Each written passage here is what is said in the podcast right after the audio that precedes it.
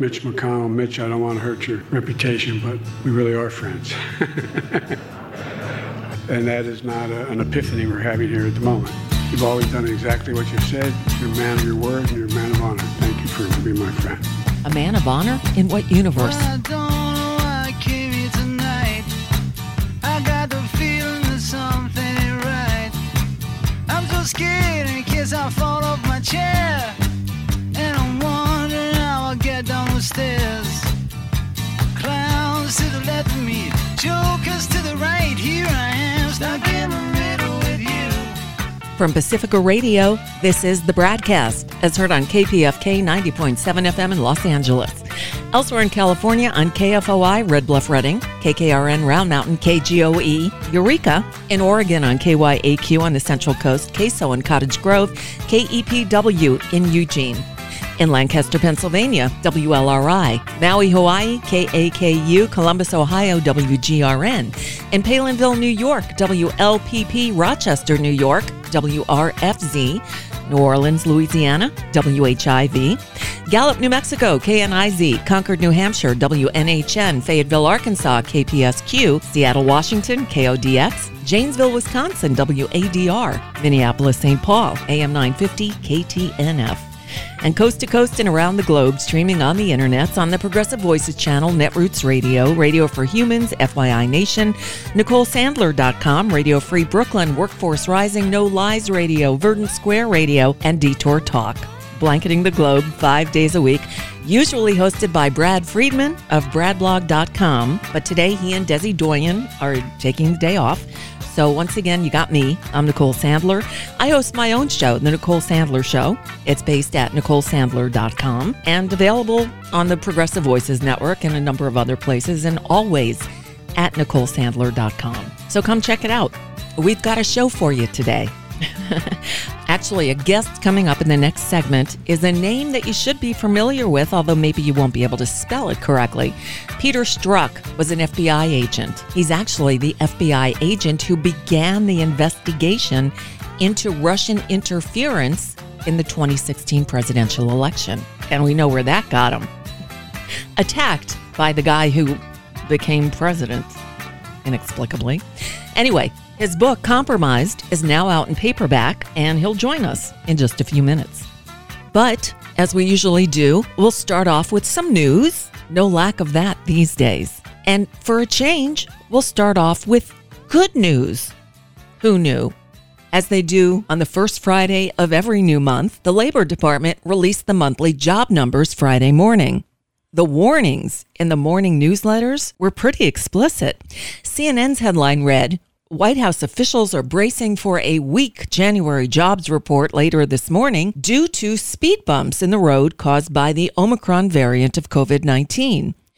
Punchbowl News put it more succinctly in their headline A bad jobs day on tap? Well, go figure they got it wrong again. The U.S. economy created many more jobs than were expected in January, even as Omicron spread like wildfire, hitting virtually every corner of the country. But the news was actually really good. Payrolls increased by 467,000 jobs last month. Data for December was revised higher to show 510,000 jobs created instead of the 199,000 that was announced to great disappointment. So we got that going for us. And I just have to share this with you. CNBC's Rick Santelli, oh, yo, you know him. Well, he was a little excited by this news. We now have data popping out for the January employment report, and it is much better than expected. 467,000. 467,000 multiples of what we were expecting. And if we look at private payrolls, 444,000. Manufacturing up 13,000. The unemployment rate up to 4%. So it did move up one tenth from 3.9 to 4%. Month over month, average hourly earnings, a whopping seven tenths. Year over year, 5.7. Big numbers. Average work week, 34.5. That drew down a bit. That somewhat makes sense. And maybe the best news of all The labor force participation rate, which has been stuck at 61.9, and remember, it was well over 63 pre COVID, 62.2. It popped three tenths. That is a nice pop in the underemployment or the U6 7.1%. It drops from 7.3. Let's go over a couple of things here. The household survey is where the unemployment rate comes from. They do include people on unpaid sick leave. So how ironic that that actually moved up a tenth when we're worried about people in the business or establishment survey that are on unpaid leave that aren't counted, but yet that number at 467,000 was quite strong. And when we come to earnings, up seven tenths of 1%. Let me look. The high water mark, I think, has been up seven tenths in April. It equals that, but that's powerful. And on the 5.7 on the uh, year over year, that's a post COVID high. That is a powerful number. Remember, that was 3% pre COVID. Kind of makes you wonder why the media is all doom and gloom about the economy, huh? Hmm. President Biden on Thursday said that the ISIS leader who was killed in an attack blew himself and members of his family up during this counterterrorism raid by U.S. Special Forces in northwestern Syria. There were no U.S. casualties during the operation. U.S. forces had to destroy a disabled helicopter before leaving the ISIS safe home. The operation came as concerns rise about a possible resurgence of ISIS. The raid was the second that has targeted this leader in Syria's rebel held Idlib province. And then there's this U.S. officials are claiming that Russia is planning to stage a fake attack by Ukraine in order to justify an invasion. This, according to Pentagon Press Secretary John Kirby, who said that the U.S. believes the Russian government is creating a quote, very graphic propaganda video that would depict an attack by Ukrainian military or intelligence forces that would include corpses, actors depicting mourners, and images of destroyed locations. Russia's ambassador to the EU, Vladimir Chizhov, told CNN that Moscow is not planning any false flag operations to invade Ukraine. Okay, We'll see. The Republican National Committee is voting today, Friday, to censure Representatives Liz Cheney and Adam Kinzinger, two who've repeatedly spoken out against the former guy. Cheney and Kinzinger were two of the 10 Republicans who voted to impeach Trump after the attack on January 6th, and they later became the only Republican to participate in the House committee investigating the riot and its causes and aftermath. Responding to the planned RNC move, Liz Cheney blasted her party's leadership in a statement. It reads in part I'm a constitutional conservative, and I do not recognize those in my party who have abandoned the Constitution to embrace Donald Trump. History will be their judge. I will never stop fighting for our constitutional republic, no matter what. End quote. Adam Kinzinger, is retiring from Congress after this current term, but Cheney is running for reelection and faces a primary challenger, not only backed by Trump, but wow, it gets curiouser and curiouser. The Washington Post is reporting that a deal brokered by RNC Chair Ronna McDaniel will allow the Republican National Committee to financially support Harriet Hageman, a candidate in her bid to oust Liz Cheney, potentially paving the way for the National Party to, quote, send money, volunteers, data, and other things to the Wyoming Republican Party, who could then send those resources to use against Cheney. McDaniel also declined to say whether she would campaign personally against Cheney. No decision has been made. Okay. It was a busy Thursday for President Biden, who also went to New York City and met with the new mayor, Eric Adams, to discuss ways to fight gun violence. Just about two weeks after two New York City Police Department officers were shot and killed by a man who had an illegal gun. The Justice Department will work with state and local law enforcement to address, quote, drivers of violence according to the president. The department is also sending more resources to task forces working to shut down the iron pipeline.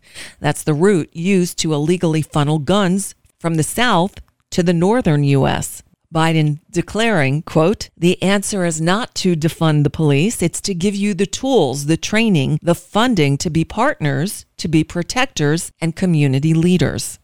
Oh no, she's back. Sarah Palin's defamation trial against the New York Times finally got underway in Manhattan on Thursday morning. Palin, entering the courtroom, told reporters, What am I trying to accomplish? Justice for people who expect the truth in the media.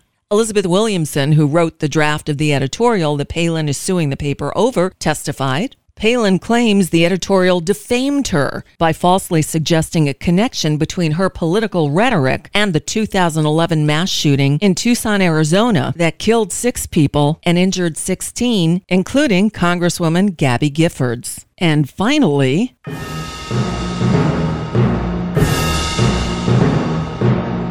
The Olympics are here. And you're thinking, what? Didn't we just have the Olympics last year? Well, yeah, but COVID, you know. So these are the 2022 Winter Olympics as scheduled.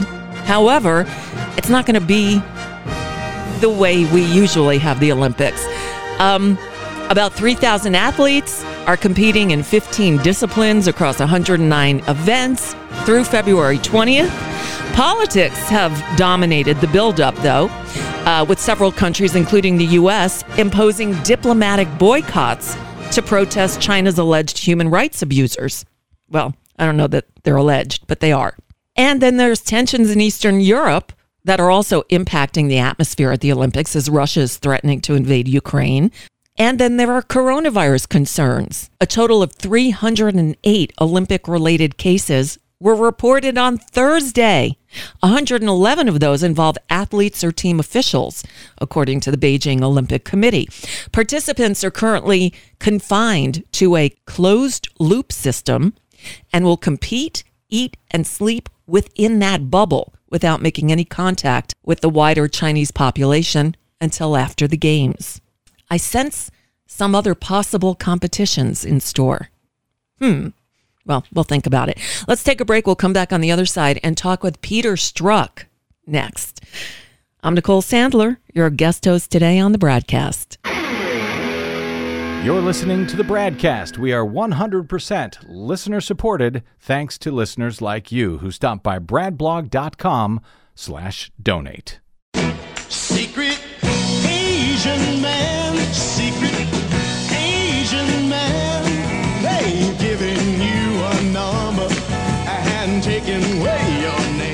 Welcome back to the BradCast. I'm your guest host today, Nicole Sandler, host of The Nicole Sandler Show at NicoleSandler.com. And I love filling in for Brad because I get to share some of my favorite interviews with you guys. And I had a really good one this past week. You'll recognize the name. So, you know what? Let's just jump in. Peter Strzok is with us. We all learned of Peter Strzok during the Mueller investigation and maybe before, while the, the former guy was in the Oval Office. And uh, Peter Strzok was a um, uh, an FBI officer, officer, agent. How do I? What, what what was your exact title, Peter? What were you? agent. I was a Agent. special agent. special agent for the FBI. And again, worked on the Mueller investigation and got caught up, well, when Donald Trump pulled him into the limelight. Uh, he's got a book out. It's called Compromised Counterintelligence and the Threat of Donald J. Trump. It is now out in paperback. And I'm honored that you join us today. Thank you, uh, Pete, for joining us. Uh, I really appreciate it. Now, I'd like to go through a little bit of the background first because uh, we first met you as a couple of years ago or four years ago already, I'm guessing. Wow, time flies. Um, even when you're not having fun. Go figure. So you actually, you're the guy who first opened the investigation into Russian interference in the in the 2016 election. Um, right? Th- you did this. It was the, the Crossfire Hurricane was the name of the investigation, but that was that was on all you're doing. What prompted you to go there? What what nugget were you following to open this investigation? Yeah. Hey, hey, Nicole, it's great to be with you. And it, it's time is crazy because that was five and a half years ago. But on the one hand, it feels like it's two months. On the other Yeah. hand, it feels like a generation. And I don't know if that's Trump or COVID or what weird time combination distortions going on. But I can't. I, I don't know whether it's long or short. But it, it's it's a great question. So in the late July of 2016, uh, we received information from a foreign ally that a guy on the Trump campaign by the name of George Papadopoulos had met with a representative of this foreign ally and told him, hey, the Trump administration had received an offer of assistance from the Russians saying that they had gotten damaging information about Obama and Hillary Clinton and that they were offering to coordinate its release to help the Trump administration. And allegedly, Papadopoulos said that in the spring timeframe of 2016. And okay. what is really interesting is, as you may recall, or your listeners may recall, at that about that time, Russia really stepped up their computer intrusions into all kinds of U.S. voting and uh, political party stuff, in particular the DNC and DCCC email systems, and had in fact stolen a bunch of information that they then went about releasing, um, predominantly through WikiLeaks and there was a big dump of WikiLeaks um, of things that you know Podesta's email eventually came out, but and Trump every opportunity was crowing about how great WikiLeaks was, how wonderful yeah, they were. I remember. WikiLeaks, we was. love WikiLeaks. yeah, and then yet later on, like a year later, he's I have no idea who they are. Right, um, of course. But that's that is the nature of truth and Trump. But in any event, that one of those big big dumps from WikiLeaks, when that hit the press, that caused that foreign ally to kind of because they heard Papadopoulos and they thought whatever young kid doesn't maybe he's just boasting or whatever, and then they see WikiLeaks doing this.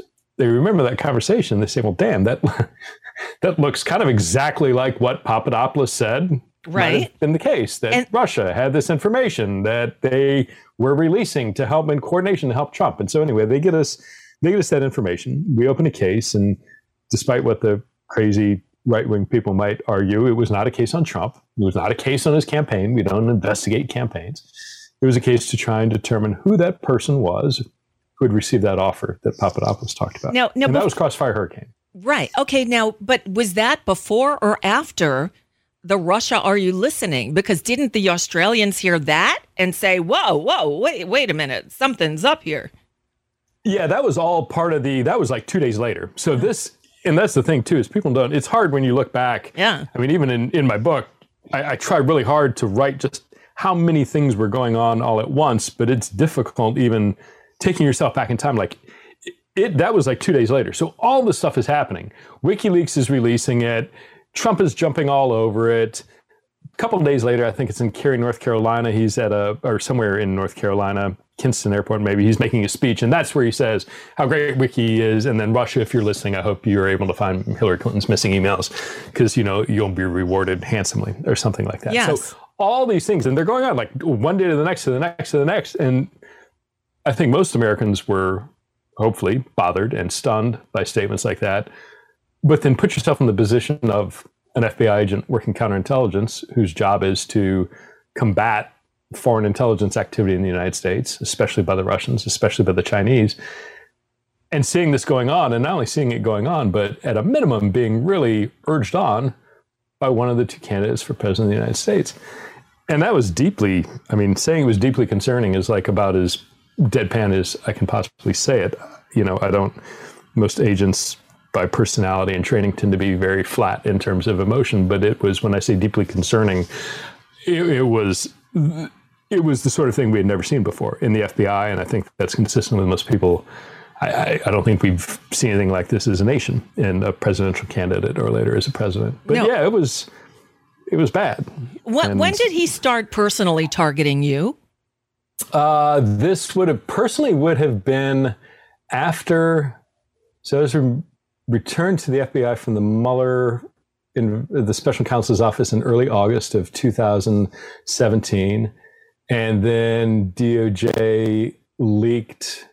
There was a little bit that came out. Some somebody in the government leaked, uh, we think, I believe, the fact about that I had expressed in private context, said some negative things about Trump. Mm-hmm. And then DOJ uh, released those in the middle of the night to oh. the media in early mid December of 2017. And that's when like within days. I mean, the next morning there was an article. Next morning, I woke up and Trump was tweeting about it. I got a I got a text from my friend saying, "Hey, you need to you need to be aware the president's talking about you," oh, which God. is mind blowing. It is mind. I mean, it's, it's mind blowing. It, it's not. I can't. I, I think if you're a person who becomes a senator or a congressman or you know a secretary of something where you go through Senate confirmation and you go up whether you're a Republican or a Democrat, you've got the party behind you and you're sort of in the public eye. Maybe that's normal, but for somebody who's just like a regular government employee, Right. it it's mind blowing. And there's so many. I mean, I wasn't, you know, Director Comey certainly was in the crosshairs, but he's had a high. I mean, he was the director of the FBI. He was a very senior official. He had that some of that comes with the territory. I mean, it was ridiculous, but then you saw this just onslaught of Trump attacking everybody from like, you know, a bunch of us in the FBI, but also you know, like Ambassador Yovanovitch Right. and uh, Alex Vindman and Fiona Hill, and it was just this whole kind of professional government employee who traditionally doesn't get pulled into these kind of BS political games. Trump started attacking left and right if they did things that displeased him. Oh, anybody. Anybody who went against him, anybody who testified, anybody who has uh, the slightest negative opinion of him, he goes after. And so, in this case, he was given ammo on you in the way of those text messages that. I'm sure if you could do one thing over again, you probably wouldn't have done the, have made those text messages.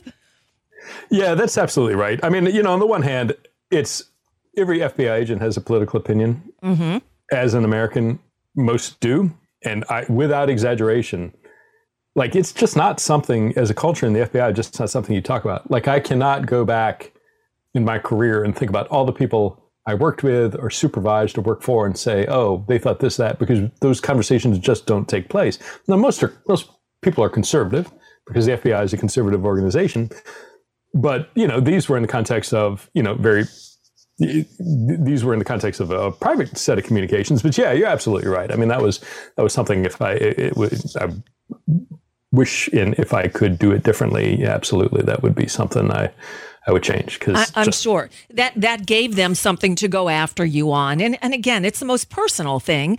It's something you don't want out there. It was never meant for public consumption, and they're using this, which had nothing to do with your feelings about Trump or your work as an investigator, um, but it's something that he could capitalize on and rile up the crowds about, and that's that's his mo. That's how he does things. So, um, you so you were an investigator on the Mueller investigation. You worked there, and then when all I guess when all this happened, or um, that's when you were taken off of it. Or okay, so what I want to ask you is, looking back as a civilian, you're not in the FBI anymore. When the Mueller report is released, what did you think about it? Do you think that that they did the job they set out to do? That's a great question. I think Mueller did the job that he was assigned to do. And I say that in the context of every special counsel, there's an appointment order. And Mueller had one, just like John Durham has one and you know other folks that lays out sort of the four corners of what he's supposed to do. And for Director Mueller in the special counsel's office, it was very precise in terms of looking at violations of law and connections to you know Russia of people who were around in uh, the, the campaign and in the administration in a series of cases. It was not to do a big far-flung counterintelligence investigation. That was something the FBI should have done. That I don't think they did. And what bothered me the most at the time, and even more so now, was just the the the abominable, contemptible way that Bill Barr massaged the rollout of that report. He was able, in a two week buffer, to take a report that said the sky is blue and essentially lay out a summary saying the sky is purple mm-hmm. and have that narrative take root, even amongst like legitimate members of the press saying, well, we think the sky is kind of blue, but he says it's purple, so let's think about purple. And had that two week period or however long it was where this counter narrative that it was all a hoax, that there wasn't collusion, take root in a way that by the time the actual report came out, the, the people were so confused because it was so complex. There's so many moving parts. I mean, Watergate was this tiny, right? It was a break-in, Right, and then there was right. movement of money, and there was taping. It was this tiny little set of events. I mean, it wasn't tiny, but compared to the Mueller report, which was huge, and think about how many, you know, how many people were indicted, how many people were convicted. For most people to try and get their head around the facts, it was so complicated. And then Bill Barr throws out this alternate narrative, and everybody, I think, just throws up their hand and says, "Ah, whatever, I don't get it." It's either if you're a Democrat, well, Trump's we already know he's bad. If you're a Republican, you think, well, he's this is all a witch hunt, and so this is all nonsense anyway. Um, but it, but they didn't read the report because obviously Bill Right. Barr fudged what was in it. He tried to lessen the impact. That's an understatement. He misrepresented what was there, and then when it's released. Uh, too many in the media, I think, are lazy. They didn't do their actual work and they bought Bill Barr's explanation, which they never should have done. Bill Barr shouldn't have done what he did. It seems like there was a lot of people doing what they shouldn't have done all around here. And then Mueller never came out and said, yes, there was collusion. So, or, or, or yes, Russia meddled in our election in plain English. So that today you have people like even journalists that I used to respect, like Matt Taibbi and Glenn Greenwald and some of those who are now like, the whole Russia thing was a hoax. Well, Russia did try to meddle in our election, did they not? Isn't that mm-hmm. what the investigation found? Yeah, they absolutely did. And the thing was, by the time you know Director Mueller spoke, he eventually testified in front of Congress, which is not. I mean, Director Mueller is a very reserved man. I mean, I Very. think when I think of Director Comey, he's a, an amazing communicator. He, he is an extroverted communicator. He is Right, maybe a bit too much sometimes. Director Mueller has always been very reticent to speak in public, and I think you saw that in the congressional appearance. And I also, I mean, at some point though, he said, "Look, you know, they Russia was involved. Russia was interfering. Russia wanted to help Trump. Trump, at a minimum, knew that they were trying to help and welcomed that assistance at a minimum. And and that's pretty straightforward. So that's all there. But you know, you're right. I think most people, particularly reporters, you know, you stare at 600 pages of report and say, well, I've got this three-page Bill Barr summary, which probably sums it up.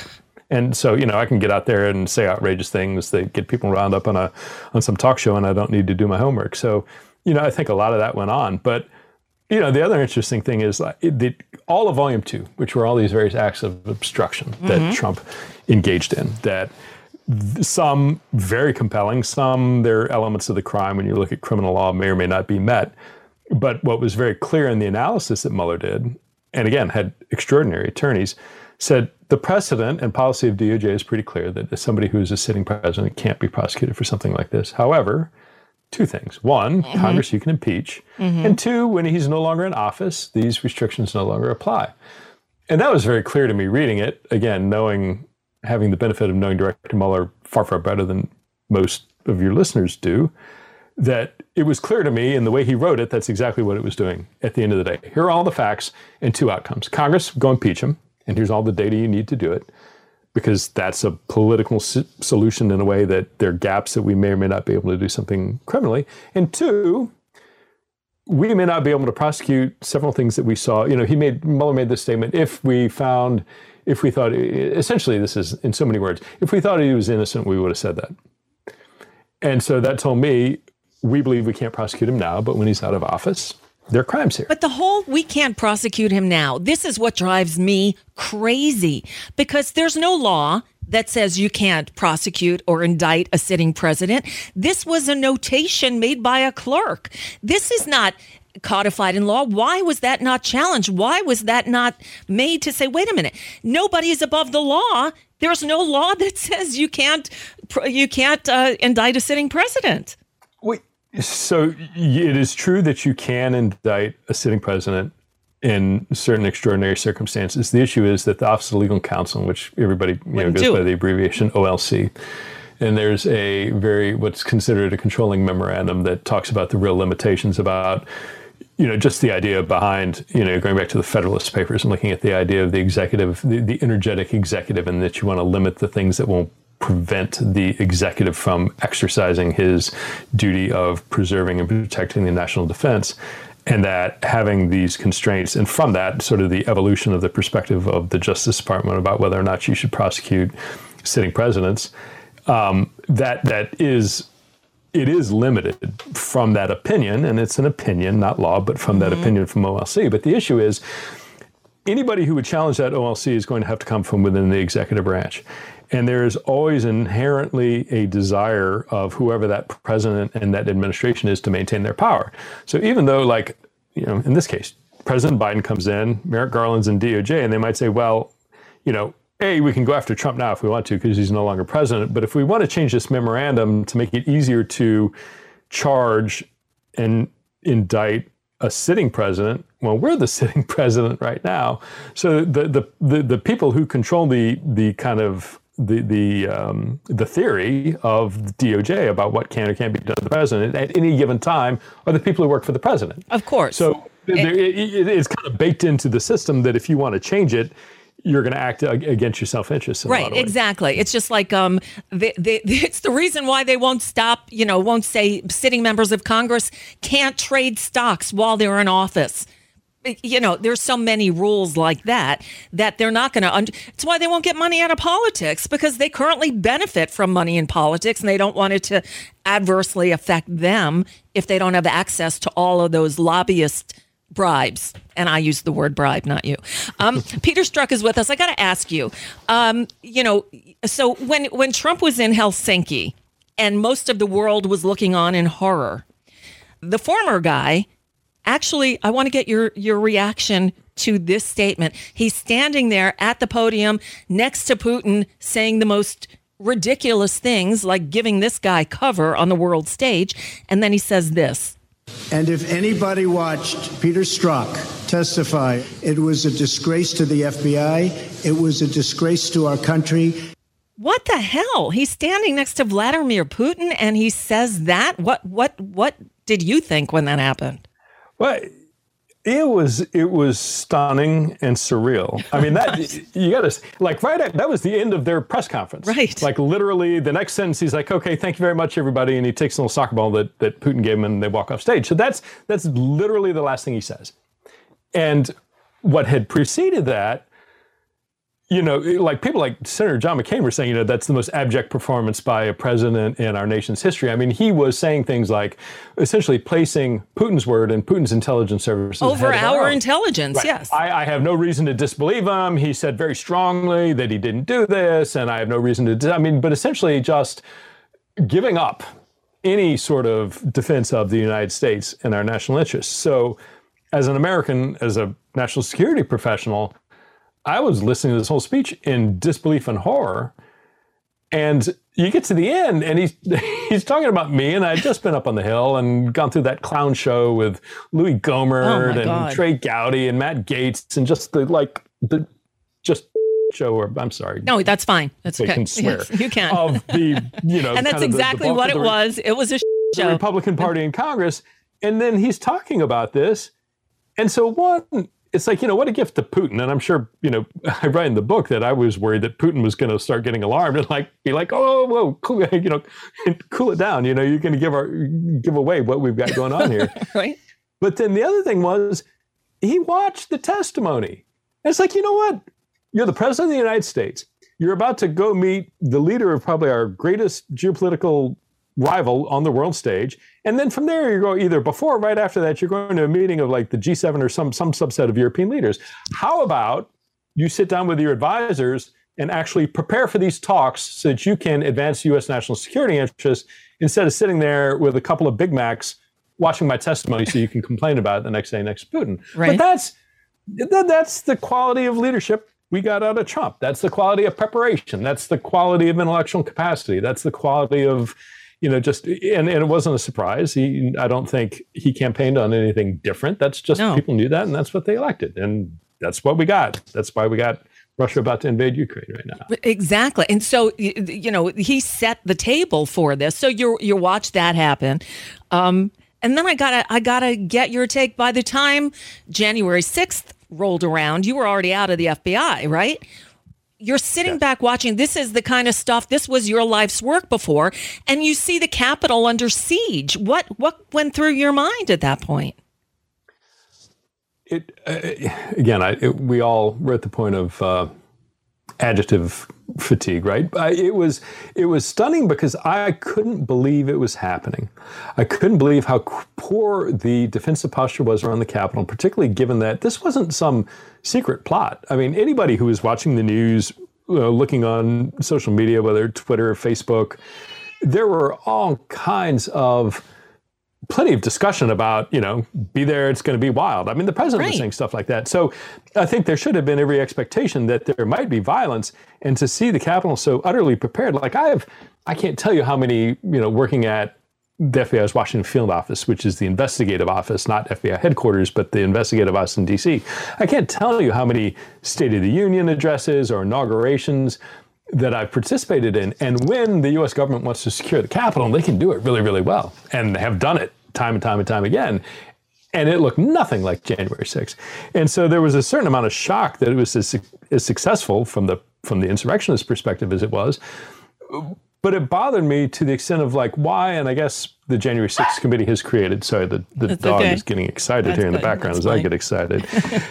why it was that there was such a lack of preparedness on the part of the law enforcement community is part of the sort of intelligence gathering leading up to that event and why we as the government as the fbi didn't anticipate that a little more. Because we're seeing you know all the oath keepers who were just charged with the seditious conspiracy. Yep. this wasn't a spur of the moment act. You have a lot of people who are planning ahead of time communicating amongst themselves arranging funding amongst themselves which can be investigated and for whatever reason wasn't seen and so there, there are real questions there that i think need to be addressed and i, I hope they are you Right, know, and but out- but now you know I have this theory. I call it opposite world. It's just it it- you know it, nothing makes sense, and if you take the opposite of what's going on, then there's some some semblance of truth. It, it's it, it it's sort of like um well like this. Everything you thought you knew, you never knew it all.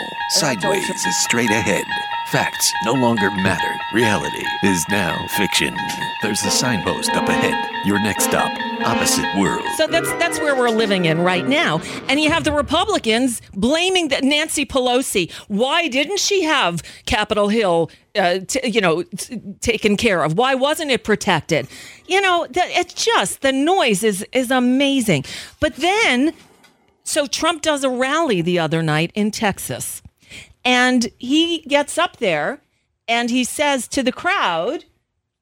If these radical, vicious, racist prosecutors do anything wrong or illegal, I hope we are going to have in this country the biggest protest we have ever had in Washington, D.C., in New York, in Atlanta, and elsewhere because our country and our elections are corrupt.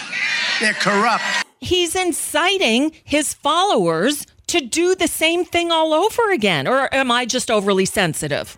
No, he's doing the same thing, and then he adds on, "Oh, oh by the way, I'm going to pardon all of you." If Oh, right. I'm Oh, yes, he's right? gonna So, you pardon know, it's all- like, d- go ahead and you know break the law because you and all the folks on January 6th who have been treated so unfairly. I'm gonna we'll, we'll take care of that. Um, although he's you know he made a lot of promises to people who are being con, you know charged right now that he said he would pardon and, and never did. So I'm not. I've got to think at some point the members of the the influential members of this group who are you know prone to violence and listening to him have to be looking around saying, well, you know, he didn't back us up on the six, he didn't pardon us, you know. I would hope at some point the reality of following a false god would dawn on some folks, but it doesn't seem to yet. So No. And what's We'll see what scary to me is it seems to be escalating. You know, because the Republican Party bows down to him because these these idiots are more concerned with keeping their job than they are with, you know, upholding and protecting the Constitution and the country and democracy. And then you've got the propaganda pushers on Fox and OAN and Newsmax and online. And they are, I know there are more of us than them, but they're louder than we are and they're more armed than we are. And frankly, it scares the out of me. Am I right to be that scared? I'd be worried. I mean, look, I'm I, I'm to this day. You asked about January 6th. To this day, I am stunned that there was not considerably more bloodshed than there was, and you know that, and there was bloodshed. And to be clear, you know, there were law enforcement officers who died. There there were these things that again the deniers saying, oh, you know, well, peaceful protesters. Well, it wasn't, but it could have been much worse. But I think you're absolutely right that it is a matter of time that before we start seeing real violence, and whether that's organized or again, you don't when you look at the numbers that are this large, where you know so many, you know, a majority of Republican voters in polling believe that you know January 6th was Biden's fault, not Trump's. But most populations are not going to become violent. Only a small percentage are. But if you've got a group of 30 million and you say, okay, a tenth of 1% might be inclined to violence, well, that's still That's a lot of people. My math is horrible. 30,000 people? Right. And then of that, you know, only only one percent of that is actually going to radicalize and get a gun. Well, that's 300 folks, or you know, my math's terrible, but you get my point. It, it, it is when you have a body of people that large who feel aggrieved, who are being stoked on by everybody from Trump to, and all these people beneath the talking heads and stuff. There, talk about there might be one or two true believers. Like I think Steve Bannon believes in he has some anarchic vision in his head or nihilism or I, I, don't exactly know what his sort of political viewpoint is but so many of these folks are just grifters right they are getting people riled up to sell a vitamin supplement or some merchandise or get more clicks on their Spotify show or whatever the case may be. There is not a notion of conservatism as Donald Trump somehow espouses. It's all about lining their pocket. And that's right. you know, that's the feature, one of the features of the Trump administration, the phenomenon is all the just all the petty, half competent grift that right. surrounds every aspect of it. And, and it's um, spilled so over yeah, into Congress. If I were right. you, I'm yes, worried. I am. I'm, I am. And the other thing that worries me is that a big portion of law enforcement is going along with this stuff. Uh, police, I saw at the people at the rally behind him, cops for Trump. And it's not only on local police forces, it's in the FBI as well. There are federal agents who also go along with this. Is that something we should be afraid of?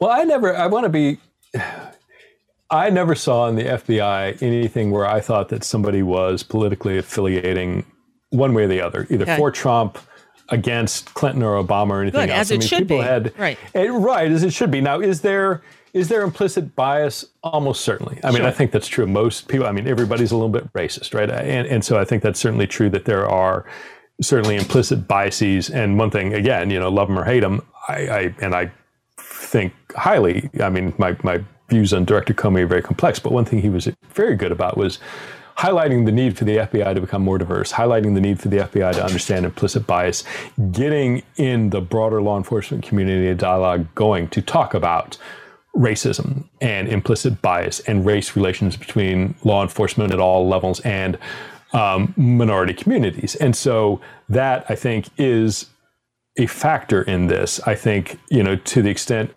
some of it, you know, when you look at January 6th, I think some of it was an honest recall of the summer of 2020 when there was this massive overreaction, to, in my opinion, to some of the Antifa and Black Lives Matter oh, protests, and you know, Bill Barr marching across Lafayette Square and tear gassing all these peaceful protesters, so Bill Barr or President Trump could hold up the Bible in front of the church.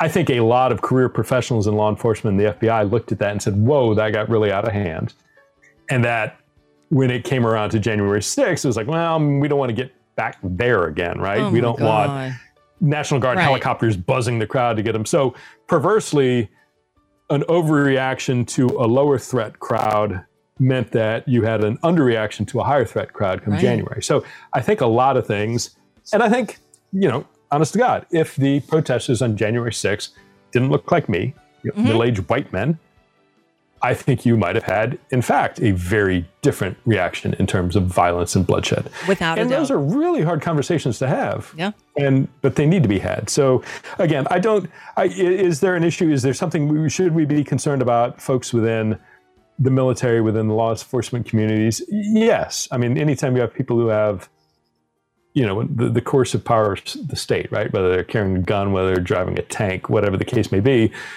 you want to have a strong sense of duty to the Constitution and adherence to the Constitution and the laws and regulations that stem from the laws, and not to any one person.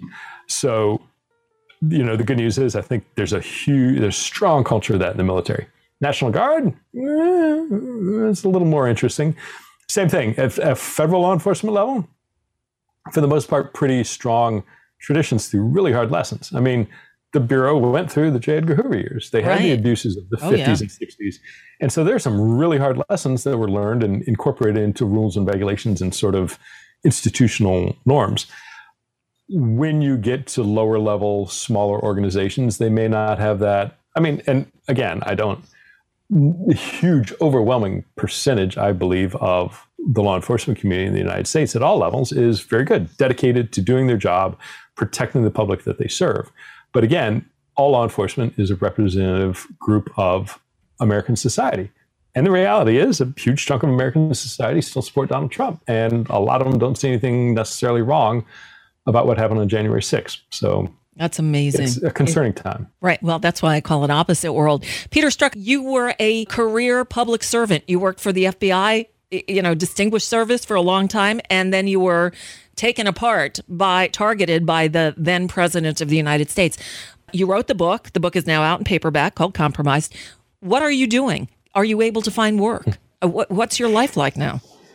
So it's been interesting. Uh, it has been challenging finding the traditional things that FBI agents do when they retire from the FBI. There, are, that is still a difficult environment because of simply the fact that in a business environment, particularly um, where folks are have external customers, because of how I've been portrayed by Trump and others, the the what I bring to the table in addition to a decent skill set is also a notoriety that for many people is good and for a lot of people is negative. And when it comes to the business arena, uh, there is a lot of risk aversion there. Yeah. So you know, and maybe hey, you know, you're great, but you know, we don't want to lose three big clients, so we're going to take the second best person.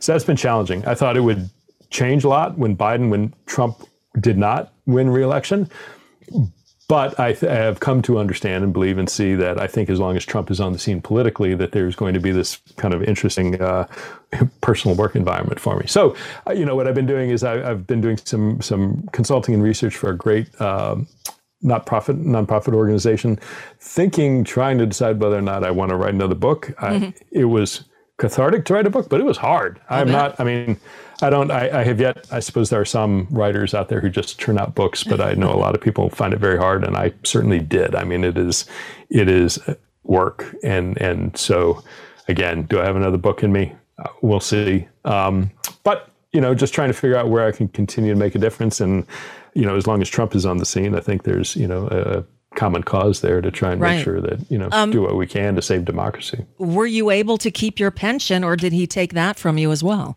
No, so I'm right now. So I was fired about a year shy of being able to draw that after 26 years of government service. So I filed suit against the government about a year and a half ago, which is still underway. Um, essentially, claiming one um, that the government illegally released the text in violation of the Privacy Act, and two that my firing because the kind of the career official who decides punishment in the FBI had recommended a much lower set of punishment and then was overruled by the senior members, you know, in response, we allege, to this nonstop pressure by Trump and fired me instead. So, you know, part of the suit is for wrongful termination. And that lawsuit's plugging along. I mean, nothing happens fast. But right. uh, the, the short answer is no, I don't have a pension now, but I think, you know, I have every expectation that, you know, the resolution of the lawsuit will will fix that. Wow. Uh, one last question for you. Have you ever met Trump face to face? Yeah. Um, we went um, we were actually we were interviewing Mike Flynn. and the like the third week, second week of the Trump administration, went in there to talk to him about conversations he had had with the Russian ambassador to the United States, and everybody was moving in. He met my and again, you can read more detail. I know you got to go and write about this in the book. But my interview partner and I went in, and the West Wing is, I mean, there there are a couple of floors at least. I mean, they're more going down. But you go into what's called the Situation Room, which is really a series. It's several conference rooms that go in at the street level, and then above that is on the West Wing. And so we're waiting downstairs for Flynn, and he comes down and he sees us and grabs us he says, Have you ever been to the White House before, to the West Wing? And I had, but my interview partner had not. And said, No. He's like, Okay, well, let me give you a tour. Because they're all, everybody's like moving in. It's like moving day still, right? Ah. And we're walking around. He's like, Oh, this is where the, you know, the press room is. And here's, the, I think it was the Roosevelt room. There's kind of interior conference room. And then there's sort of this inner, just outside the Oval Office, there's this big kind of open area. And we're kind of spread out and we're heading to, to um, Flynn's office and like the vice president's on the corner, White House counsel, and then Flynn's like in the northwest corner. And as we walk past, like the door to the Oval Office bursts open, and there's Trump with two people moving art. And you know, he had a lot mentioned about he put up the portrait of Andrew Jackson, and they're right. moving, literally moving in oh that my God. painting, moving out some old stuff. And he's there again to the point of like, you know, the guy who spends his time with Vladimir Putin talking about my testimony instead of actually worrying about what he should be talking about with Vladimir Putin on behalf yep. of the United States of America. Instead of worrying about like I'm literally not even three weeks into my administration, what are the things I need to be doing for my agenda right now? He's directing the you know the the, the movers for lack of a better word course around and what to do so so he bursts out and you know didn't i mean i'm sure he has no recollection of meeting us but uh, you know remember meeting seeing him there and then you know he went back in and we went off and interviewed flynn and flynn lied to us and got charged and convicted and pardoned of that and um, yeah it was a hell of a Unbelievable. But years. but not since all this transpired. You haven't seen him. If you No. were to run into him, what? this is a horrible question. I'm sorry. What would you say? Because I know what I, don't would say, that but I, I don't have any. I I don't know that I have anything to say to him. Mm-hmm. I don't. I mean, it is past the point where it is no longer. I've heard like somebody I don't know who is Director Comey or Andy McCabe, who's the deputy and acting director for a while, say they don't care. Maybe it was Comey. I care.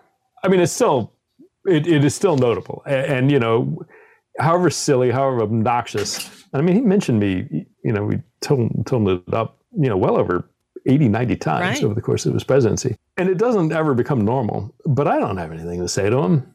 I, you know, but he's he's a jerk. I mean, he you know when he met Andy McCabe, it- it, um, his wife had run for a state Right. um, elected of Yep. position and, and had that As not a won. It's- Democrat. said Oh, my something God. horrible like, yeah, you know, I saw I was pretty rough on your wife. You know, I know she lost. How does it feel to be married to a loser? Oh my God. I mean, just really like horrible He's- Oh, right. And so it's like I don't I don't have anything to say to him. I don't want to dignify him with wasting, you know, five words. right. And Andy McCabe, we, we people need to remember he waited until like midnight on the last day when he would, Yeah, you know, like literally, to- right, like literally three hours before Andy would have gotten his. Now, you know, again, to Andy's vindication, He- you know, he he, also it. filed suit. He filed like a couple of days, literally after I filed my suit, but he he settled with DOJ, got his record fixed, expunged. He retired in good standing, got his pension, got all the things that come when you retire. So. At least DOJ made that right, so that's good. But you know, but it was just a truly petty, rushed, you know, we got to get in under the clock. I mean, truly, he it was a Friday night, and had he just the way the federal retirement system and timing works, had he made it to like twelve oh oh and fifteen seconds on Saturday, he would have gotten his pension, and he they fired him at like ten p.m. Exactly. or something like Hours, that. just a couple hours before. But just Horrible. that that that is the. It, it, it's just one of those many embodiments of the the way the Trump administration was. Well, you survived it anyway, as we, we all did to now. Now we need to make sure we survive going forward. Uh, and I think that's going to take a lot of effort on all of our parts. I'm glad you're on our side. Peter Strzok, the book is Compromised Counterintelligence and the Threat of Donald J. Trump. It is now out in paperback. Obviously, I have not gotten through the whole thing yet, but I plan to because it's compelling reading. And boy, do you have a story to tell. I'm just, I'm sorry that you had to go through this. And I'm sorry that you were put in this position because it's not right. Thank you so much for joining us today. I really appreciate you being so forthcoming and, and willing to answer my questions, some of which were ridiculous. Peter Strzok, thank you so Thanks, much. Nicole. All right. Great Thank to you. meet you. Take care. Bye bye. Fascinating conversation, I thought. I hope you did too with Peter Strzok. It's interesting now to go back and listen to some of his testimony when he was so attacked by members of the House and the Senate. It's really reprehensible. I hope that gives you a different perspective on what we learned from Peter Strzok and about Peter Strzok.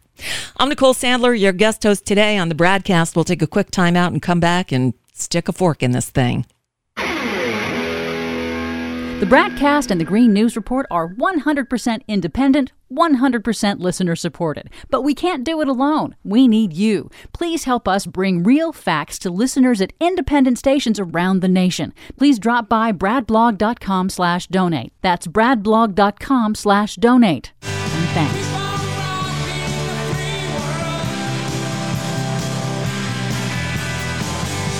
Welcome back to the BradCast. I'm your guest host today, Nicole Sandler. Brad and Desi will be back in time for the next show. I'm going to end on a bit of a light note because the interview with Peter Strzok was kind of heavy, right? So I think we could all use a little laughter, a little levity, as it were. And one topic that is out there that a lot of people are dealing with is the boycott of Spotify by many artists. It started with Neil Young, of course, who said either Spotify can have Joe Rogan or they can have Neil Young. Spotify, being the money machine it is, opted for Joe Rogan, to whom they pay something in the order of $100 million for exclusive rights to his podcast. I'm sorry, I don't think anybody's worth that kind of money. Just saying.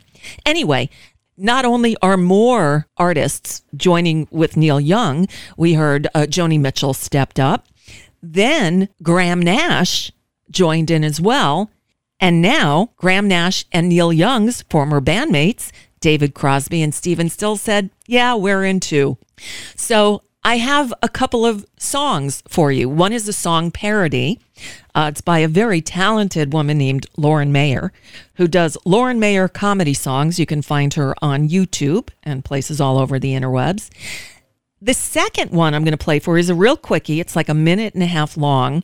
It is the newest song by Steven Page. Steven Page is the former lead singer of Barenaked Ladies, and he just released this song by himself through Bandcamp, and it's called Choose Young. So we'll start with Steven Page, and we'll finish up with Lauren Mayer. A little musical, humorous respite from the heavy news that has plagued us for so long. If you gotta choose between spoken and sung, if you gotta choose between your teeth and your tongue, if you gotta choose between Rogan and Young, choose Young, choose Young. Pay him half a cent or pay him millions of bucks. Pay him cheers a bunch of trainers and trucks.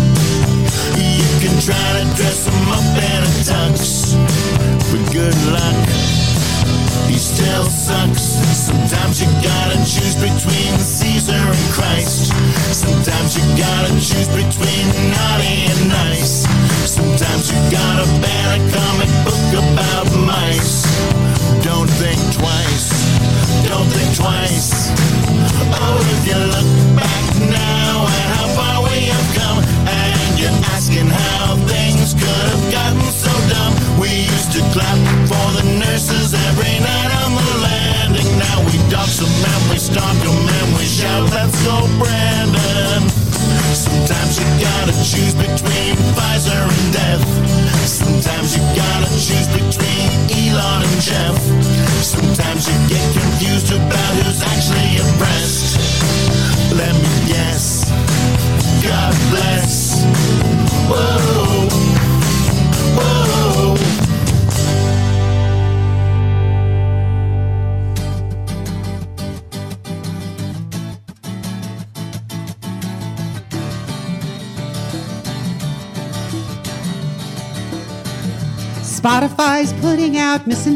misinformation and muck through a podcast by a proudly provocative schmuck. Neil and Joni said they'd go from a platform spreading what they should not. They fought Spotify and a fact denying crackpot. Yeah, there's a right to free speech, but not to dangerous lying. Facts don't have two sides, and this crap means people are dying. Neil and Joni said they'd go, cause this issue's getting terribly fraught. They fought Spotify and showed them they can't be bought.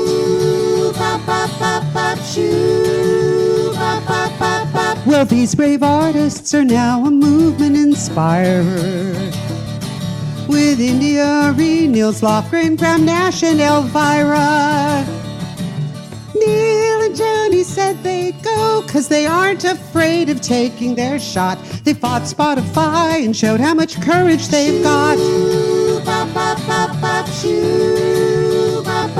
Spotify made a lame statement, but Rogan's pay is still immense. Meanwhile, most musicians are lucky to make a few cents. Said they'd go, and right wingers' panties are in a knot. They fought Spotify and gave us all food for thought. Neil and Joni said they'd go from a platform spreading what they should not. They fought Spotify and started a juggernaut. They taught Spotify a lesson that ought to be taught. Fought Spotify and a fact denying crackpot. Lauren Mayer, they fought Spotify. Lauren Mayer does these comedy songs. She's sort of like a Mark Russell for the 21st century. Find her on Facebook, Twitter, all the usual places. Lauren, M A Y E R. And it was Steven Page just before that with a new original song, Choose Young. Works for me. And that brings us to the end of another edition of the BradCast. I'm Nicole Sandler. You can always find me at NicoleSandler.com. That's the home base for my show. Heard live weekday afternoons on the Progressive Voices Network and whenever you want to listen via podcast. So check it out. Okay, I guess we're done. Until next time, as Brad always says, good luck, world. We really, really need it.